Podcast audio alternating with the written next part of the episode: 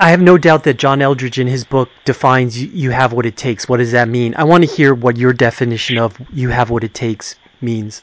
Yeah, uh, for for me, what it means to have what it takes, it's almost like when you have a coach or a teacher or a mentor of some sort and they see something in you and you don't believe it.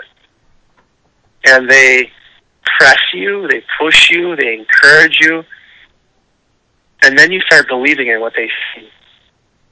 That you have what it takes to to to lead other men. Um, you have what it takes to speak up. You have what it takes to be vulnerable. Um, you have what it takes to admit fault. Um, so I would say a lot of it's seeing potential and letting them know they have potential to do, they have what it takes to have that potential um, to do amazing things. It, it doesn't, and by, by amazing, I don't mean in a worldly sense. I mean like in the eyes of God that they can repent, that they can go to confession, that they can be a light to others, that they are not an annoyance to others, and they can, you know, do something as simple as lead uh, a Bible study or cook for an alpha meal, and they can do it. Um, so many men just seem to be beat up, and those words of affirmation to have what it takes to be the hero or to be the man, so to speak, should come from their dad, their father. And if they didn't have like a dad teaching them how to ride a bike and have that bond or, or playing catch with the baseball in the yards, having a catch, there's such a thirst for love.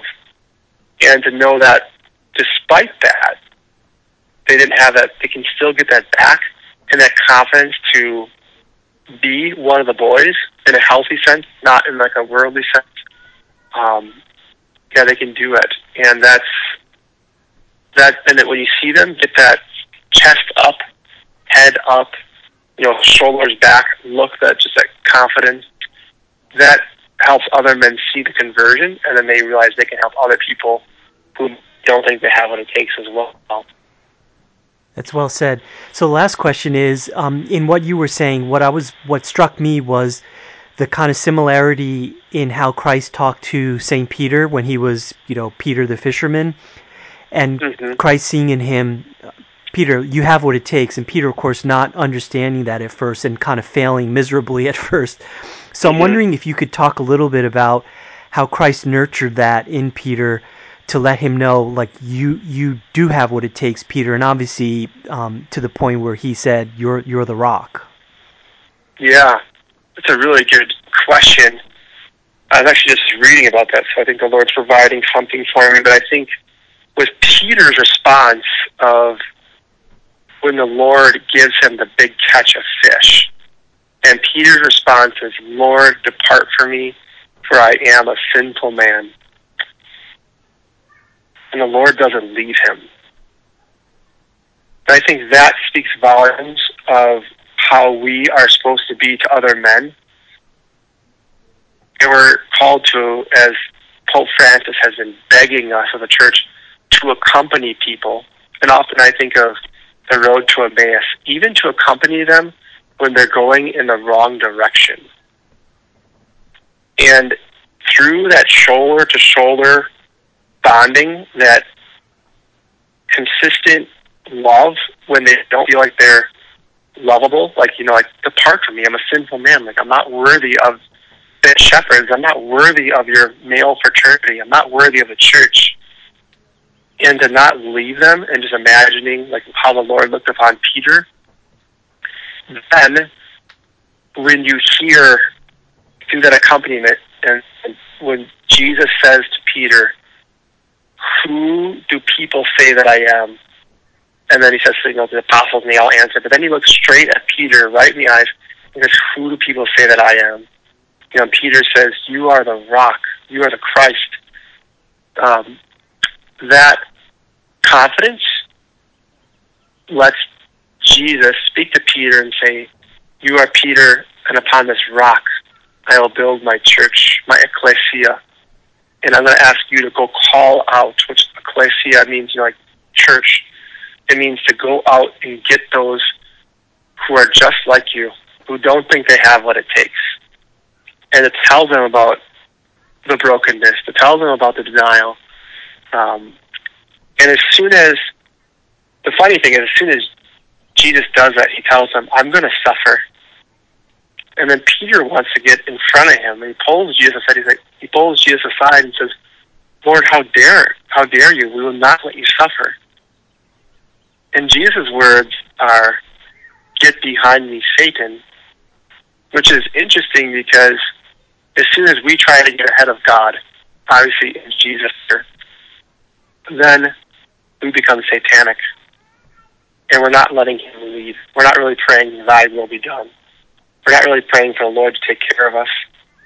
And when we see what it truly means to be a man is to lay it down on the cross, to, as here in John 15, 13, to know that there's no greater love than to lay down your life for your friends.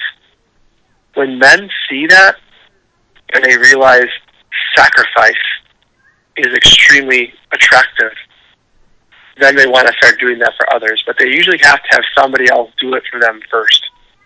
And then when they come to the realization that Jesus is that man, and when they come to the realization that I am so much like Peter, I am so much like John, I am so much like the apostles, then they realize the Lord calls broken men. And then they realize they read through all the Old Testament covenants, they read about Adam and they read about Noah, and they read about Moses and Abraham and David and all these prophets, and they realize these are broken men who some committed adultery, you know, some of them had stutters, some of them were really old, some of them were really young, and nonetheless the Lord worked through them. And they realize the Lord is in the business of calling men who think they don't have what it takes, but when they surrender, when they truly surrender, themselves under God's will, under His protection, under His guidance, under His sovereignty. Only with Christ do they have what it takes. But when they try to get ahead of it, ahead of Him, they ultimately do not. And the Lord calls them out of their own boats, just like Peter's boat, so to speak. He says, "Come into mine, and I want to show you how to make fishers of men." So really, to say you have what it takes to evangelize men, to help other men answer the call to holiness, to save our world. And there's such a need for that right now. I hope I'm answering the question directly, but I think it really just comes down to accompaniment, um, not running away when the Lord wants to get close, especially in your brokenness, especially in your feeling of, I'm just not worthy. That's why I don't think I have what it takes. The Lord says, I know you don't think you're unworthy, but I think you are. And that goes back to that potential, like seeing something others don't.